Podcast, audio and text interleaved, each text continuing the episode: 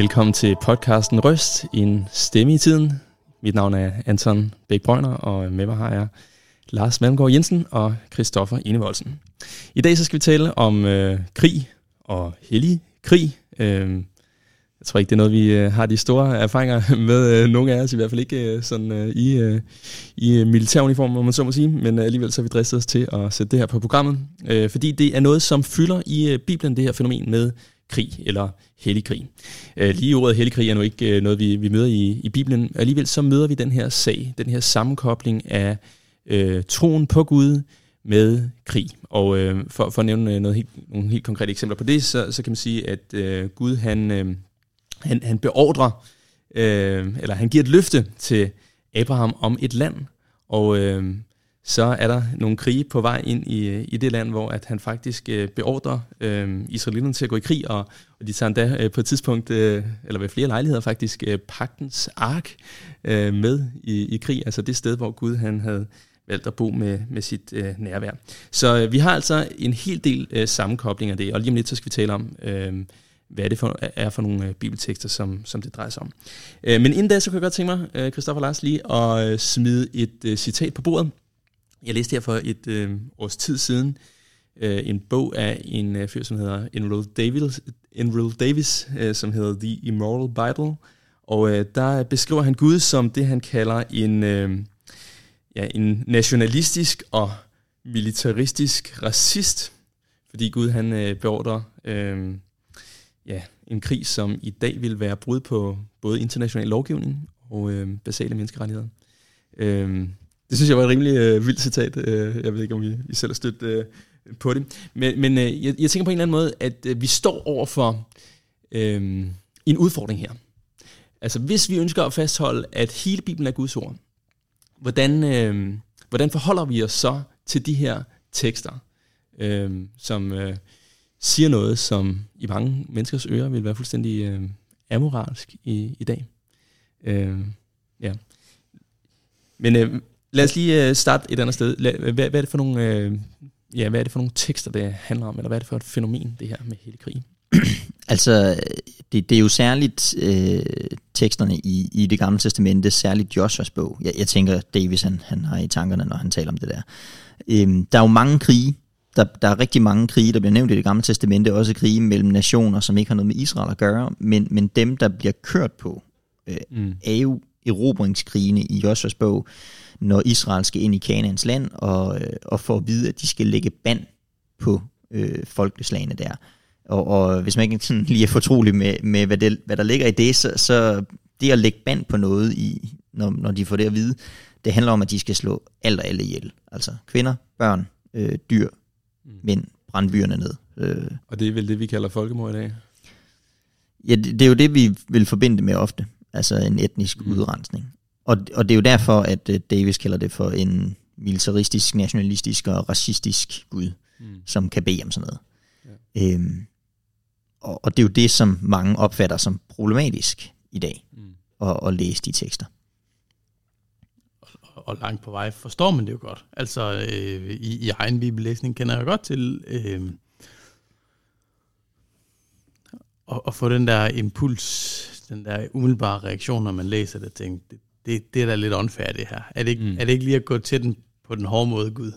Kun, kunne, vi ikke, uh, kunne vi ikke tage konflikttrappen, og så starte lige et par takker længere nede, uh, inden, inden vi lige når hertil?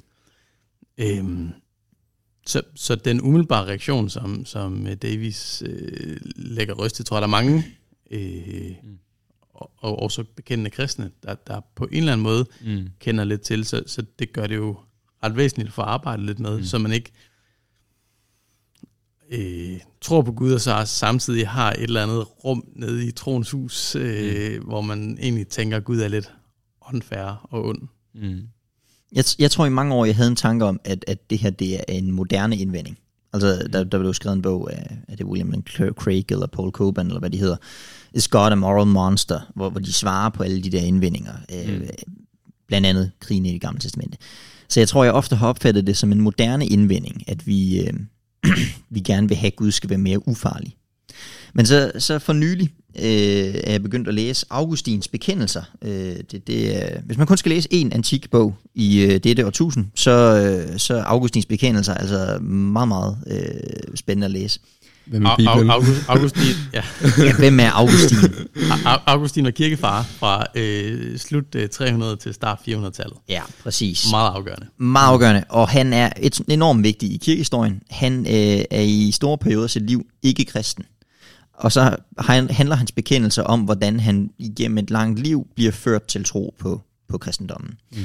Og noget af det, han skriver som en afgørende forudsætning for det, det er, at han begynder at forstå det gamle testamente på en ny måde. Han er en øh, klassisk antik øh, tænker, og på mange måder så opfatter han det gamle testamente som noget brutalt, noget kødeligt, noget øh, menneskeligt, negativt. Mm. Og øh, så skriver han et sted, at øh, navnlig hjalp det, altså i hans vandring på vej mod troen, at jeg hørte, øh, at det ene gådefulde sted i det gamle testamente forklaret efter det andet, hvor den bogstavelige mening havde været dræbende for mig. Altså, når han opfattede det som det, der stod, så synes han, det var en dræbende fortælling.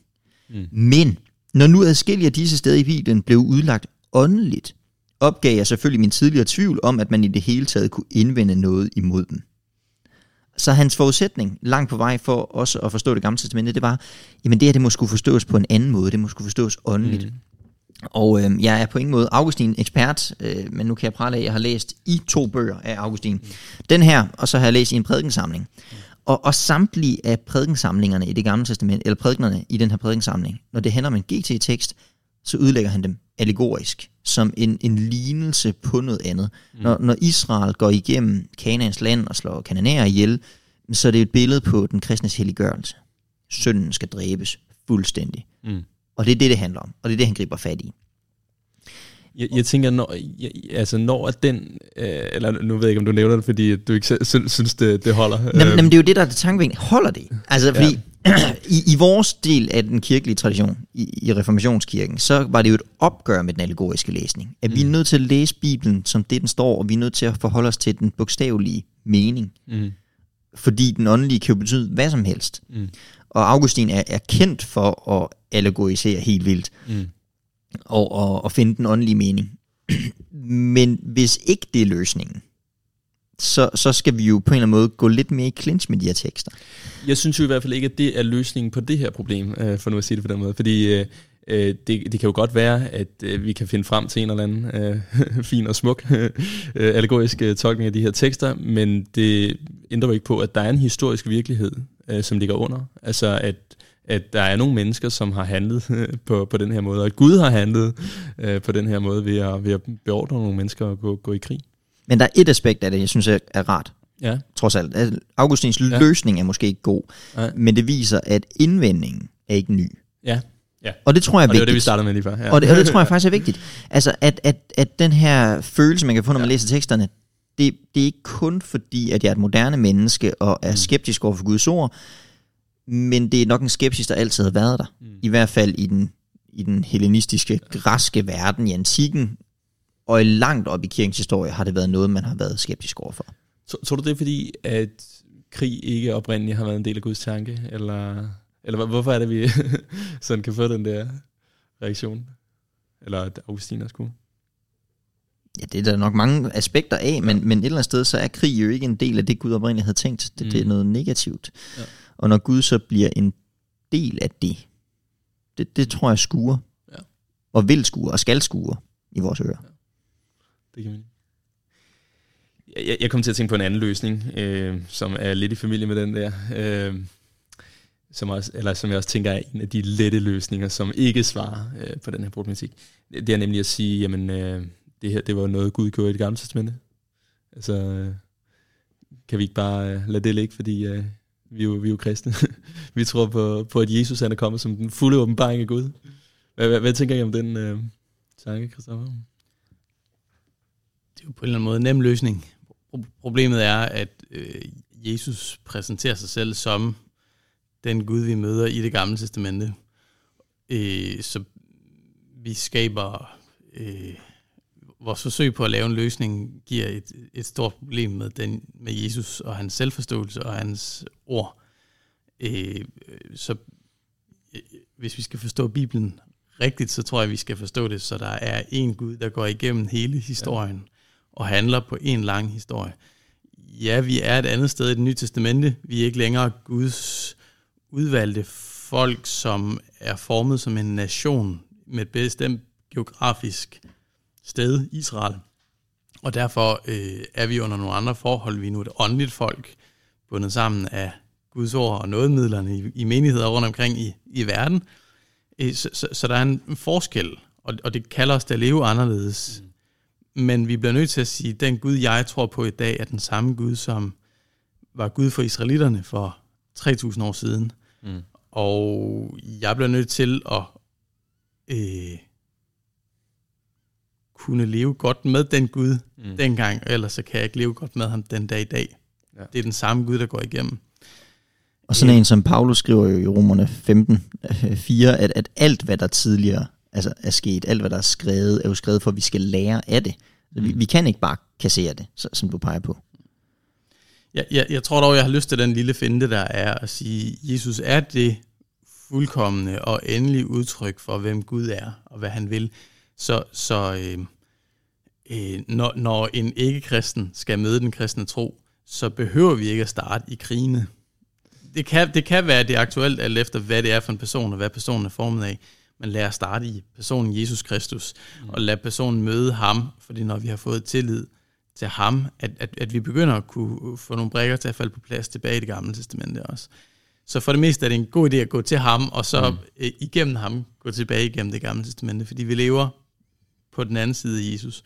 Men vi kan ikke bruge Jesus til at opløse det gamle testamente. Mm. Vi kan bruge ham til at forstå det. Ja. Øh, vi kan ikke bruge ham til at opløse det. Jesus kaster på en eller anden måde, han er, han er fortolkningsnøglen, han kaster lys ind over det, men, men det er ikke det, der, vi skal ikke annullere det, mm. så, som Augustin måske i praksis kommer til. Ja, så hvis vi vil have det syn, som Jesus han har på Bibelen og på det gamle testamente, mm. så, så har vi en besværlig opgave foran os i dag, kan vi? ja.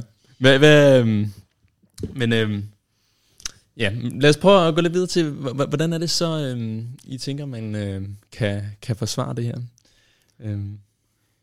Jeg, jeg kan jo tænke, at altså, vi, vi kan først prøve at tale lidt om, at der er lidt forskellige typer af krig, og så kan mm. vi prøve at tale lidt om øh, no, nogle sådan lidt principielle troslærer øh, ting, der, der er lidt vigtige at have som baggrunds en, sådan en, en, en ramme at, at læse teksterne ind i. Øh, altså, også i det gamle testamente er der jo forskellige typer af krig. Der er forsvarskrig, mm. altså øh, øh, ligesom Ukraine, der forsvarer sig mod Rusland den dag i dag, er i en anden situation end Rusland, der angriber Ukraine. Mm. Så, så sådan kan der være forskellige krige i det gamle testamente også, hvor nogle krige er et, øh, hvad, hvad skal man sige, kan er, er anderledes end andre, fordi at de handler om at forsvare sig, eller forsvare nogle svage, eller øh, beskytte et område, man har ret til, øh, vs. andre krige, som er øh, angrebskrige eller overtagelseskrige. Og, og, og det, det, der, der kan være nogle nuancer, der hjælper til at forstå nogle tekster og nogle krige forskelligt. Og så er der jo en enorm forskel på det, der foregår, da Israel træder ind i Kanaans land, som er en afgrænset periode af historien, og så resten af det gamle testamente. Altså, Gud giver jo nogle, nogle, nogle retningslinjer for, hvordan krig skal føres, og et af de, de interessante tekster i forbindelse med det her, det er 5. Mosebog, kapitel 20. Og, og der tænker jeg, at Davis langt på vej ignorerer det i sin kritik. Altså når han kalder det en racistisk og militaristisk og nationalistisk Gud, så, øhm, så kigger han på Joshuas bog, og han ser på, hvad det er, der sker der. Men, men lige præcis inden de skal ind i landet, så har Gud jo givet nogle retningslinjer for krigsførelse i henholdsvis Kanaan og alle andre tidspunkter. Øhm, I kapitel øh, 20 i 5. Mosebog, så, så får vi at vide, at når Israel går i krig og angriber en by, så skal de først opfordre byen til at overgive sig. Og hvis byen overgiver sig, så må de ikke slå nogen ihjel, men de skal være hårde rigarbejdere. Altså, på mange måder, så, så bliver de opfordret til, at hvis I kan skåne mennesker, så gør det. Og derefter, så, øh, hvis de så gør modstand, så skal I belejre byen, og så skal de hugge alle dens mænd ned med svær. Men kvinder og børn og dyr og alt, hvad der er i byen, du har røvet i den, det skal du tage som krigsbytte. Det, det er jo på en eller anden måde et, et udtryk for at skelne mellem øh, militær personer, alle mænd, dem som er professionelle krigere, og så at skåne bevi- civilbefolkningen. Og det får Israel at vide, det er den her måde, I skal føre krig på. I skal først sikre sig, at, at I kan opfordre dem til at overgive sig, og derefter skal I skåne civilbefolkningen. I, i vores øjne, så er det jo stadig en brutal krigsførelse. Altså, de røver byttet og så videre. Men i antikt øje med, er det en meget... Øh, en, en forholdsvis hjertig måde at føre krig på.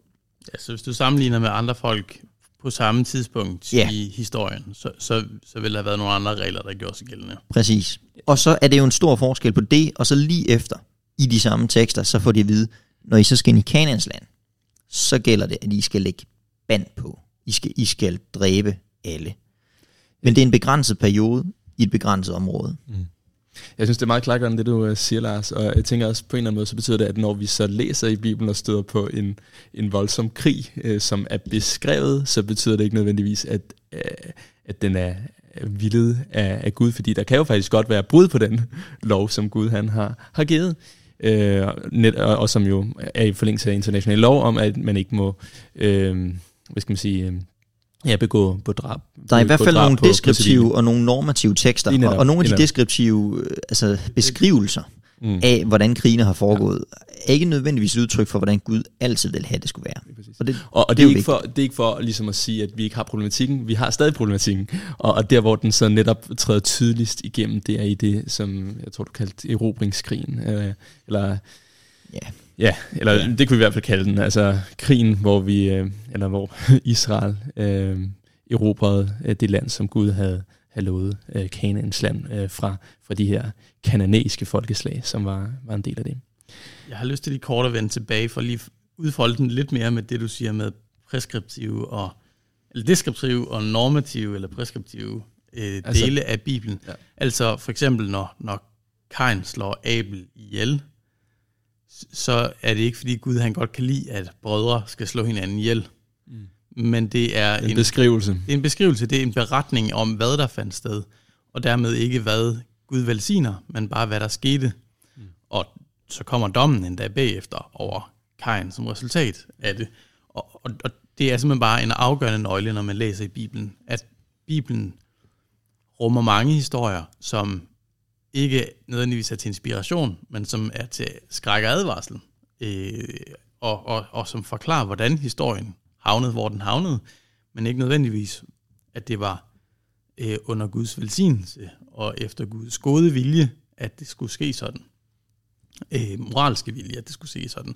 Så, så det, er lidt en, det er lidt en vigtig en at tage fat i. Der kan være krig i det gamle testamente, som er beskrevet, men som ikke er Guds vilje i den forstand, at de ikke følger hans rammer og regler for, hvordan at det burde ske. Øh, så så det, det tror jeg virkelig er en afgørende faktor. Men, men det fratager os, fritager os jo ikke fra, at der også er krige, som helt eksplicit bliver opmuntret af Gud, eller øh, Gud, der sender sit folk Israel i en krig, øh, for eksempel når de skal indtage det lovede land, Kanaan, når de kommer op fra Ægypten. Kan I ikke lige prøve at sætte lidt ord på, hvad, hvad er det ved de her, den her krig i, i Josvas bog, især måske, øh, erobringskrigen af Kanaans land, som, som vi støder os så meget på? Der, der er vel flere forhold. Det ene det at det er folk, der bor i et land, og så kommer der et andet land, eller et andet folk op og, og tager deres område. Altså det lugter lidt af Rusland, der går ind i Ukraine, ikke også? Mm. Øh, for det andet, at der er noget etnisk. Altså det bliver beskrevet som bestemte folkeslag, øh, nogle bestemte grupper, og, og det kan komme til at fremstå lidt racistisk for os. Hvor, hvor, hvorfor er det Gud ikke kan lide filisterne eller Mm. kananæerne? Altså, hvad, hvad, hvad, er det, hvad er problemet her med de her folk? Ja. Ja, I første omgang kanonærerne, filisterne kommer først. Ja, de kommer senere, ja. senere. Ja. Øh, og, øh, så, så er der radikaliteten i det. Det er ikke bare de krigsførende mænd, men, men det er alle, bliver der beskrevet, der, der, der skal destrueres, der skal lægges band på, der skal dræbes. Øh, så, så der er en... Øh, på sin vis er det, er det nemmere at forstå, når soldater slår soldater ihjel. Det, det er, når det kommer over i folkemordskategorien, hvor, øh, som, som, som gør det virkelig svært at forholde sig til. Er- Er Gud racist? Nej, altså det er han jo ikke. Han er jo netop ikke racist. Øhm, og og det, det siger jeg ikke bare som sådan et forsvar, hvor øh, teksterne siger noget andet, og så, så er han øh, racist i teksterne, men vi, vi ønsker ikke at læse det ind. Øhm, jeg, jeg tænker netop ikke, at Gud han er racist i og med, at øh, der er folkeslag, der bliver skånet. Øh, hvor de får at vide, at de skal skåne nogle folkeslag af forskellige årsager, for eksempel hvis de viste dem barmhjertighed i ørkenen, eller hvad det måtte være. Øhm, vi ser også, at der er adskillige af de kanadiske folk, der får lov til at overleve. Rahab er jo et godt eksempel. Hun øh, hjælper øh, spionerne, der udspejder Kanaans land. Stikker. hun, er en stikker, men, men hun bliver skånet, og hendes ja. familie bliver skånet. Og, øhm, og det er jo et udtryk for, at, at hvis det var et racistisk øje med et, en etnisk udrensning, der først og fremmest var formålet, så ville, øh, så ville de skulle dø.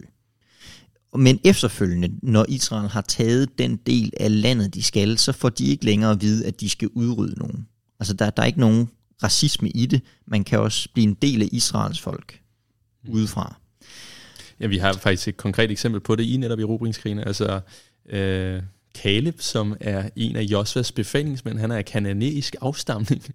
han er kananæiske forfædre, og alligevel så er han jo så blevet en del af Guds folk, en af dem, der tror på Gud, og derfor så ja, han er en del af klubben, ikke? Som, øh... Og det, jeg ved ikke, om det gør sagen bedre. Altså, okay, nationalisme og racisme, nej, ikke nødvendigvis, men, men alligevel en mm. form for national religiøsitet, fordi der er jo mm. stadigvæk et skæld mellem dem, der tror på Herren, og dem, der ikke gør. Det er ikke først og fremmest etnisk, men det er alligevel markant, mm. og det er religiøst betinget. Mm. Og netop der begynder du at nærme dig noget af det, som er altså en, en af primære årsager til, at, at, at Gud befaler det her.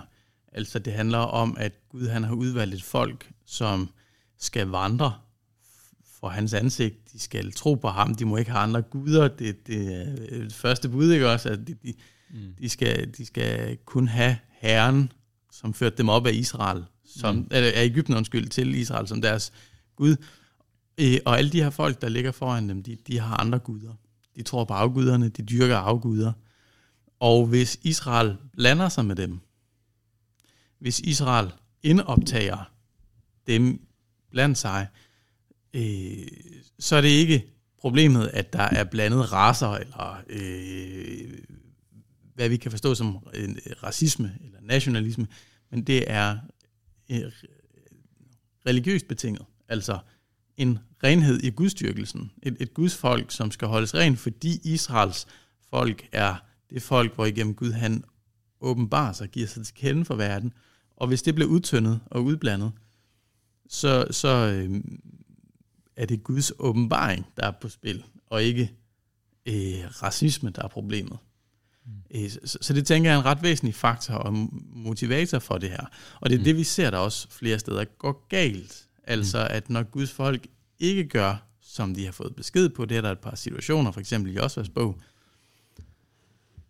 øh, så ender de med at få dele af de andre folk indoptaget i sig, og deres gudstyrkelse bliver israeliternes gudstyrkelse. Mm. Og så falder Israels åndelige øh, renhed, eller hvad skal vi kalde det, der, deres forbindelse til Gud bliver forbudt. Mm. Og det leder til frafald, forfald i folket. Så, så det er sådan en, en, en kerne øh, årsag. I, I dommerbogen går den igen, igen og igen.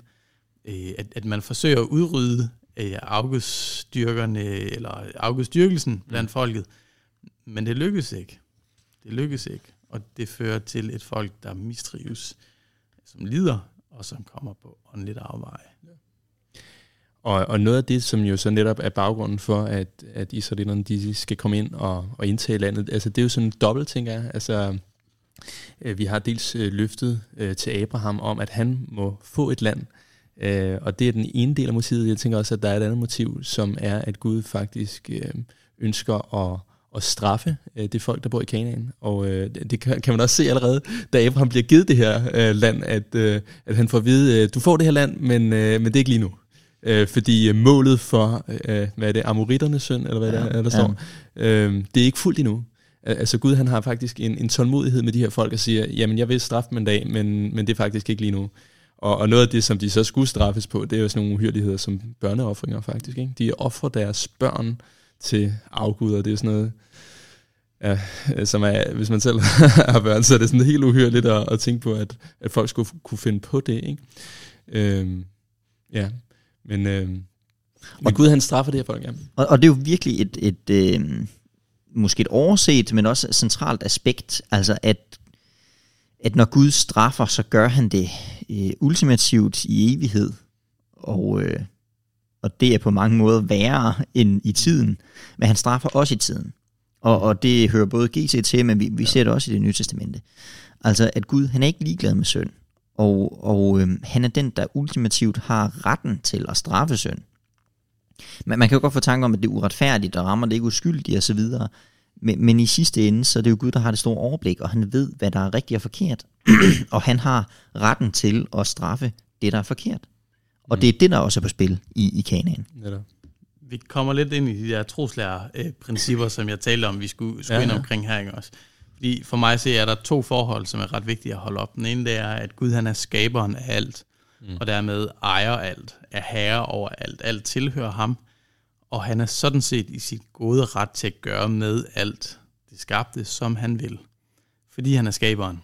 Det er altså, Bibelen bruger billedet med læret på, på, på pottemagerens, øh, i pottemagerens hænder. Ikke? Også, altså, han kan forme os, som han vil. Vi er, vi, er, vi er hans, vi hører ham til, og vi har egentlig ikke principielt retten til at klage til ham. Øhm, og, og, og derfor så kan han give liv, og han kan også tilbagekalde liv.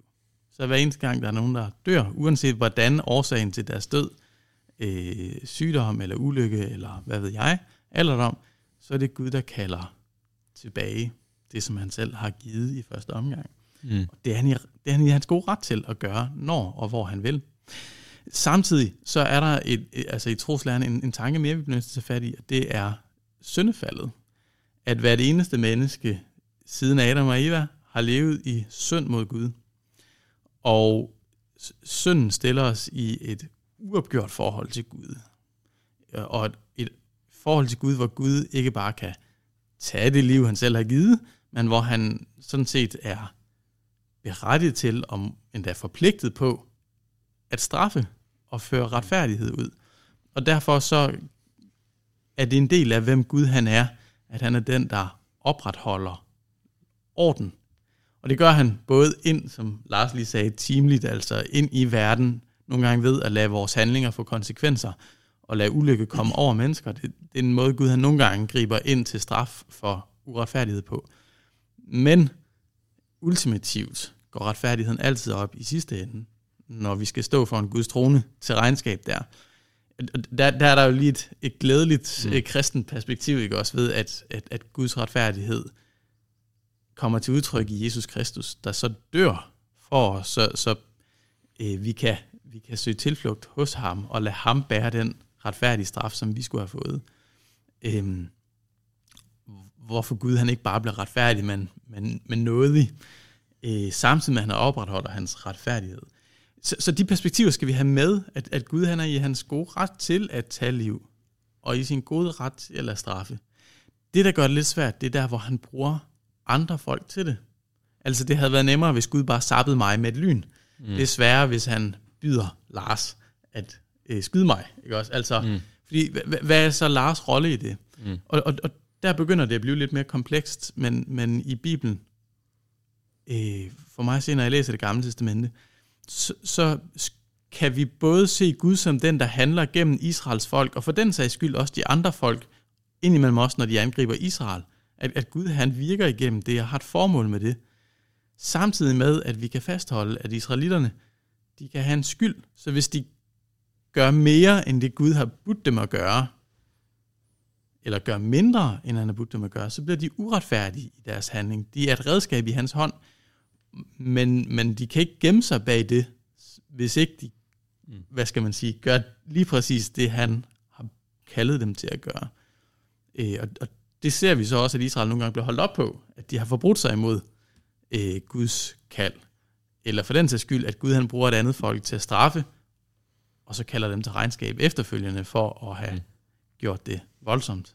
Ja. Der er du inde på rigtig mange øh, vigtige aspekter ja, det i, i, i det, du berører der. Og, øh, og grundlæggende set, så synes jeg jo, du, du rammer plet i, i måden, du taler om det på. Der er lige en formulering, du har et sted, hvor du siger, at Gud er forpligtet til at udføre retfærdighed. Altså, der tror jeg mere vil, vil sige, at Gud han forpligter sig selv. Altså der er ikke ligesom en, en moralsk instans over ham, men han er, han er den, der er retfærdigheden i sig selv. Han forpligter sig selv til at udføre det. Og det gør han så ind i alt det moras, ind i søndefaldet. Øh, jeg, jeg, jeg tror, øh, du har ret i, at der ikke er en, øh, der er ikke, der er ikke en herre over Gud, som, eller en øh, moralsk lov over Gud, men en moralsk lov, der flyder ud af hans væsen. Og fordi at han er den treenige Gud, som er kærlighed øh, i sit væsen, så, så kan han ikke tåle uretfærdighed. Og dermed er han af sit væsen forpligtet på. Ja, og, og, jeg, og jeg forstår, jeg, jeg er helt med på, hvad, hvad, hvad det var tænkt, men, men mere for ikke at, at skabe en misforståelse af mm. det, som om, at der er en eller anden lov, Gud han følger, som ikke er et udtryk for hans eget væsen, og hans egen lov. Øhm, hvis jeg, må, hvis, jeg må, hvis jeg må, point med, med det, jeg, jeg prøvede at sige, det er, at man i, i kirkens historie har talt om, at Gud han har en egentlig og en fremmed vilje. Mm. Og det er noget af det, der kommer i spil her.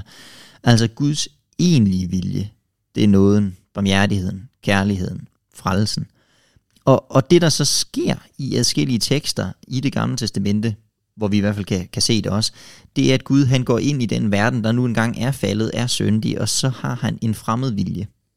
Han, han, han vil straffen, han vil dommen. Men, og det er noget, han vil. Det er et udtryk for hans væsen. Men, men det er betinget af, at der er synd. Det er ikke hans egentlige vilje. Hvis ikke der var synd, så var der ikke nogen dom, så var der ikke nogen straf, så var der ikke nogen kanonerer, der døde, men nu er der synd. Og så vil Gud straffen, og bruger Israel som sit redskab. Og, og det, det er måske noget af det, vi har brug for at, at også få, få indblik i, at Guds mm. væsen er begge dele. Han har både en egentlig og en fremmed vilje. Og, og så bruger han mennesker og natur og historien som sit redskab til at udføre begge dele. Altså, for, for at tage det, det, det ekstreme eksempel, det er jo Jesus, der dør på korset. Hvad er det udtryk for? Selvfølgelig er det udtryk for Guds egentlige vilje. Det er den ultimative kærlighedshandling. Men han bruger en, en hedensk, afgudstyrkende besættelsesmagt til at tage kontrollen over Israels land i hundredvis, eller i, i, i hundredvis af år, og bruger dem som et redskab, og deriblandt også øh, jøderne selv, til at dræbe sin egen inkarnerede søn. Mm. Det er ultimativt ondt. Det er en fremmed vilje, der kommer i spil der. Mm. Han bruger noget, der ikke burde findes, nemlig død, smerte, umoral, til at dræbe sig selv ultimativt. Og det bliver et udtryk for hans egentlige vilje. Mm. Og hvis ikke vi fik det at vide, så vil vi jo kigge på korset, så vil vi tænke, det er som nøgen begivenhed, altså som ufortolket begivenhed, så er den jo meningsløs. Men så får vi at vide, hvad det er et udtryk for. Det er et udtryk for Guds kærlighed, ultimativt. Mm. Selvom Gud bruger alt det, som er forkert. Og, og et eller andet sted, så det er jo det, der kaster lys over hele det gamle testamente igen og igen. Vi, vi forstår måske ikke altid, og får måske heller ikke altid nøglen til, hvad der, der foregår. Men det er et udtryk for, at Gud han, han fører historien frem mod den ultimative kærlighedserklæring. Og, og det synes jeg er en hjælp til at læse det gamle testamente. Det, det er det, der er endemålet. Mm. Og Gud han bruger bare den faldende verden, der nu engang er, som han nu ser det bedst. Mm. I ultimativ forstand. Ja, det er meget uh, hjælpsomt. Jeg, jeg, jeg kunne godt tænke mig at gribe ind uh, i fat i en af de andre ting, som du uh, nævnte lige før, Christoffer.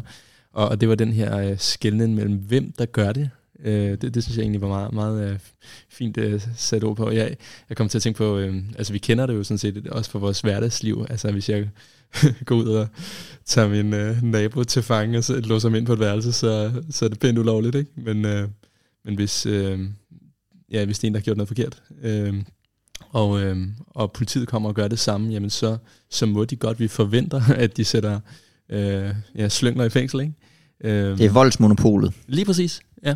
Og, mm. og, og det, der må, må man jo bare sige, der er det jo anderledes også i dag at være privatperson i forhold til at være en, en stat.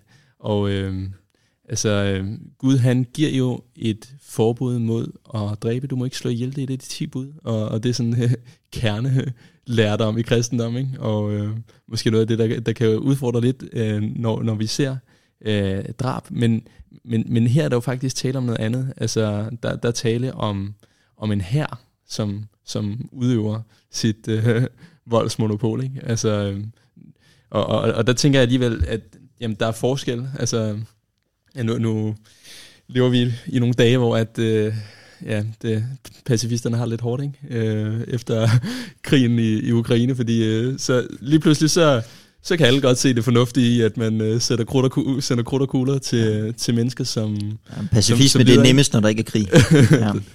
rigtigt. Så, men det er jo bare et udtryk for, at, at øh, selvom at krig jo ikke er gudvildet i egentlig forstand, og at vi længes efter den nye jord, hvor at øh, fredsfyrsten kommer, ikke? Øhm, så, så øhm, kan det godt være en del af den virkelighed, vi, vi møder, og det kan godt forsvares som fænomen.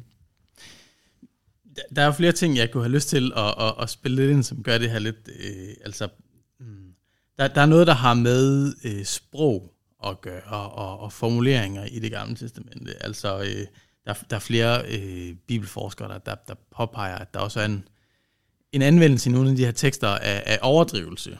Ja. Altså, øh, og, og, og det er en, en, øh, et, en genre, en måde at tale om krig på, som er kendt fra antikken. Så, så, så der er altså, ud over de principielle teologiske grunde, vi kan bruge til at sige, øh, ultimativt kan vi forstå og forklare eller forsvare øh, det, der sker, og men vi stadigvæk synes, det er komplekst, og på en eller anden måde er glad for, at vi ikke selv står midt i det, øh, så er der også nogle, nogle genremæssige ting, som, som gør sig gældende. At, at, at overdrivelse øh, til måde at beskrive krig på og sejr på, er en, en del af, af, af den måde, man, man, man talte og skrev på på det tidspunkt. Øh, nogle af de stederne, man, man ser det, det er jo ved, at, at hele folk bliver beskrevet som nogen, der er besejret og udslettet, og så få kapitler senere møder vi dem igen. Må jeg lige nævne et eksempel på det, Kristoffer? Øh, jeg kommer til at tænke på Josves bog, kapitel 10. Der har vi det inden for samme kapitel, mm. og faktisk også øh, nærmest inden for samme vers nogle steder.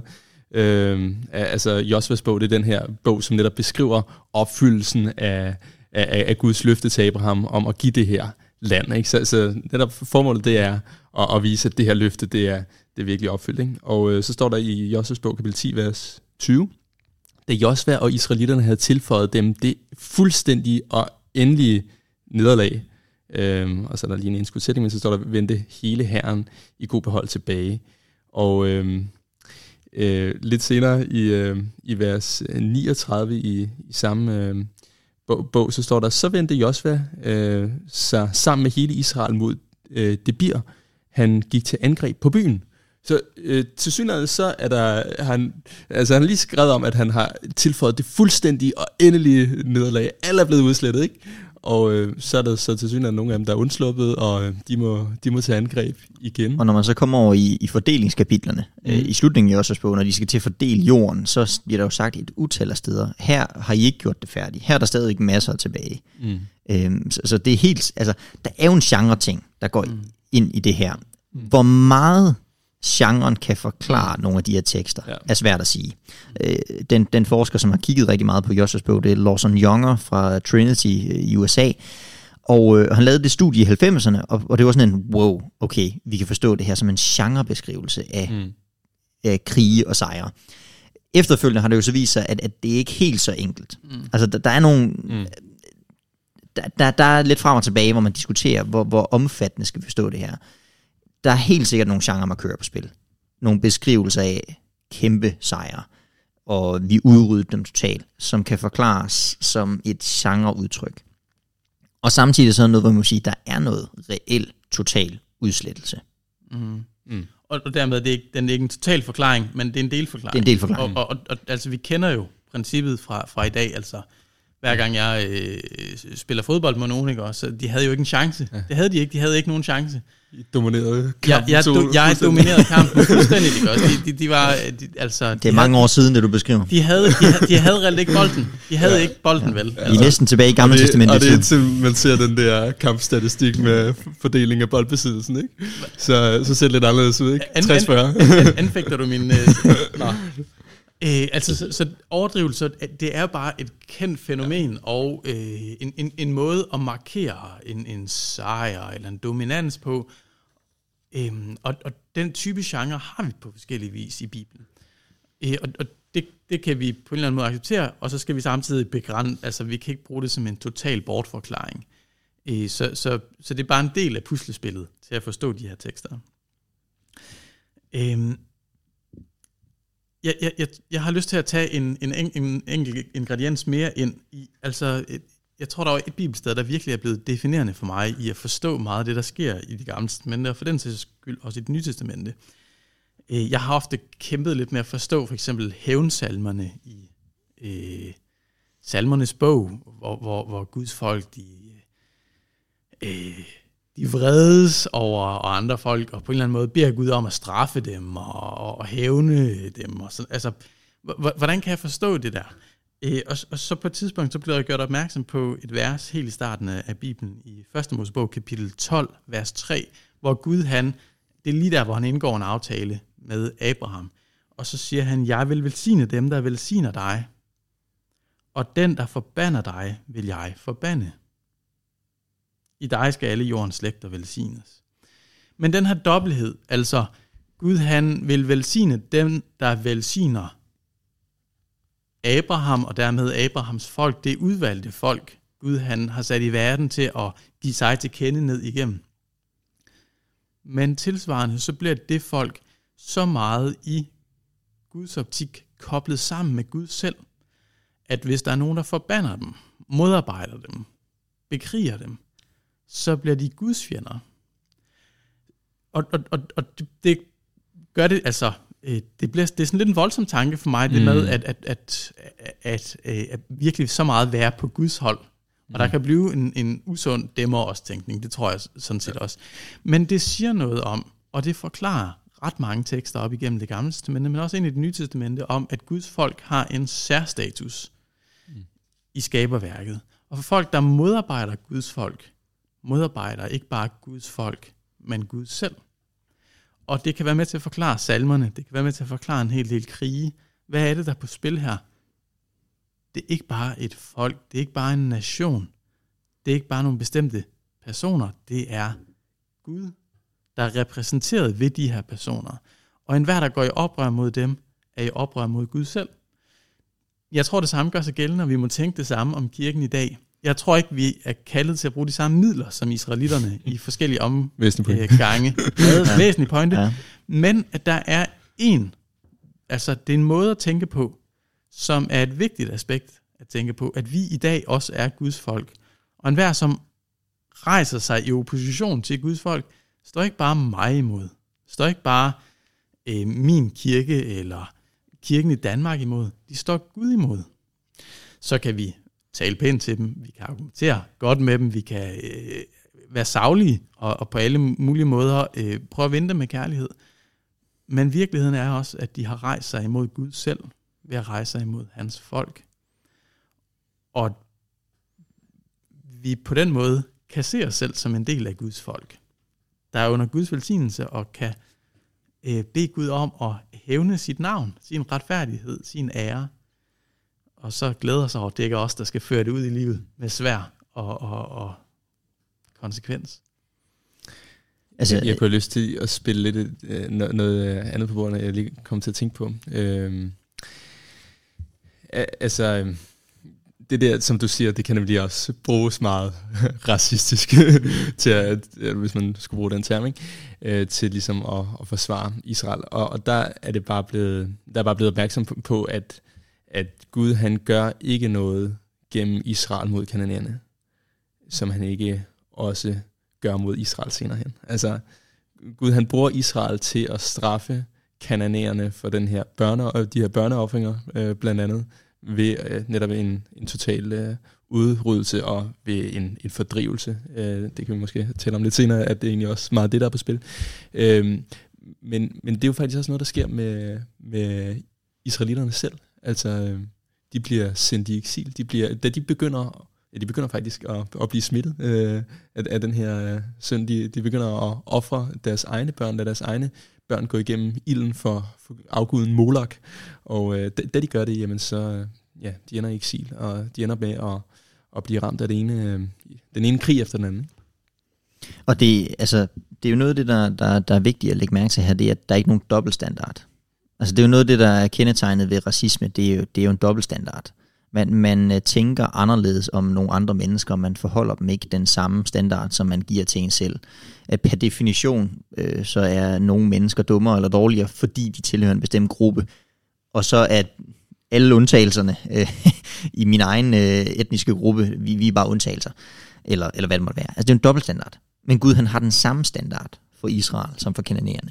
Mm. Faktisk en hård standard, en, standard eller en højere standard for, for Guds folk. folk. Altså, ja. Hvis man læser Amos øh, bog, så er der sådan de, de første kapitler, det er sådan fascinerende, hvordan Gud han, han dømmer de, altså, han dømmer folkene rundt om Israel. Jeg, jeg kunne forestille mig, at øh, har man siddet i, øh, i, i Juda, øh, sydride, og har set, hvordan det ene folk efter det andet, det får deres straf, som sidder og tænkt, ha, ha, ha, så vi lære det også. Og man mærker, hvordan det går helt rundt. Det er sådan en skydeskive. Hele vejen rundt bliver de dømt. Og så bliver Nordriget, det vi kalder som Israel, dømt. Og så kommer Sydriget, Juda, og så bliver de dømt. Og, og, og de bliver dømt endnu hårdere, efter en højere standard, fordi de ikke bare kender Gud igennem hans naturlige åbenbaring, eller den måde, han har givet sig til kende i, i skaberværket og, og, og i, i vores samvittighed og fornuft og sådan, men fordi de har hans ord. De har fået hans åbenbaring i teksterne, det kræver endnu mere af dem. Det har de ikke fået, fordi de har fortjent sig til dem. Altså, Abraham blev ikke udvalgt, fordi han er en stor mand, men fordi han er et lille folk. Øh, og, og det samme med os. Jeg, jeg er ikke kristen i dag, fordi at jeg er noget særligt, jeg er noget andet, jeg er noget mere. Tværtimod, jeg er den uværdige, som har mødt noget. Men fordi Gud han har mødt mig med noget og givet mig sit ord, så kræver han en højere standard af mig. Så det, det forhåbentlig det modsatte af racisme. Mm. Altså, så Gud han er en Gud, der er for retfærdighed. Vi er, altså først og fremmest. Jeg, jeg, jeg kom til at tænke på, jeg, jeg blev så glad for øh, Josvas bog, kapitel 5, så er der sådan en meget stærk øh, oplevelse, som Josva beskriver. Der kommer en øh, ind, ind i, øh, ind i øh, lejren, tror jeg det er, og øh, øh, ja, han står øh, foran Josva med, med sværet i hånden, og øh, så står der Josva, det er Josvas bog, kapitel 5, vers 13. Josva gik hen til ham, og så stiller han det her spørgsmål. Hører du til os eller til vores fjender? Altså, hvilket hold er du på? Er du, er du på, på, på Israels hold, eller er du på fjendernes hold? Ikke? Og så siger han, nej, jeg er fører for Herrens her. Han er på det tredje hold. Han er, han er på retfærdighedens hold, han er på Guds hold. Ikke? Fordi det, der er formålet med den her erobringskrig, det er at fælde dom over uretfærdigheden. Øhm, jeg synes, det er meget øh, smukt. Jeg, jeg tror, vi øh, bliver nødt til lige at holde en, øh, en øh, pause her, så tager vi et nyt afsnit lige om lidt. Tak fordi du lyttede med til podcasten Røst. Podcasten er støttet af Luthers Missions Højskole og Norea Mediemission. Vi vender tilbage med nye afsnit.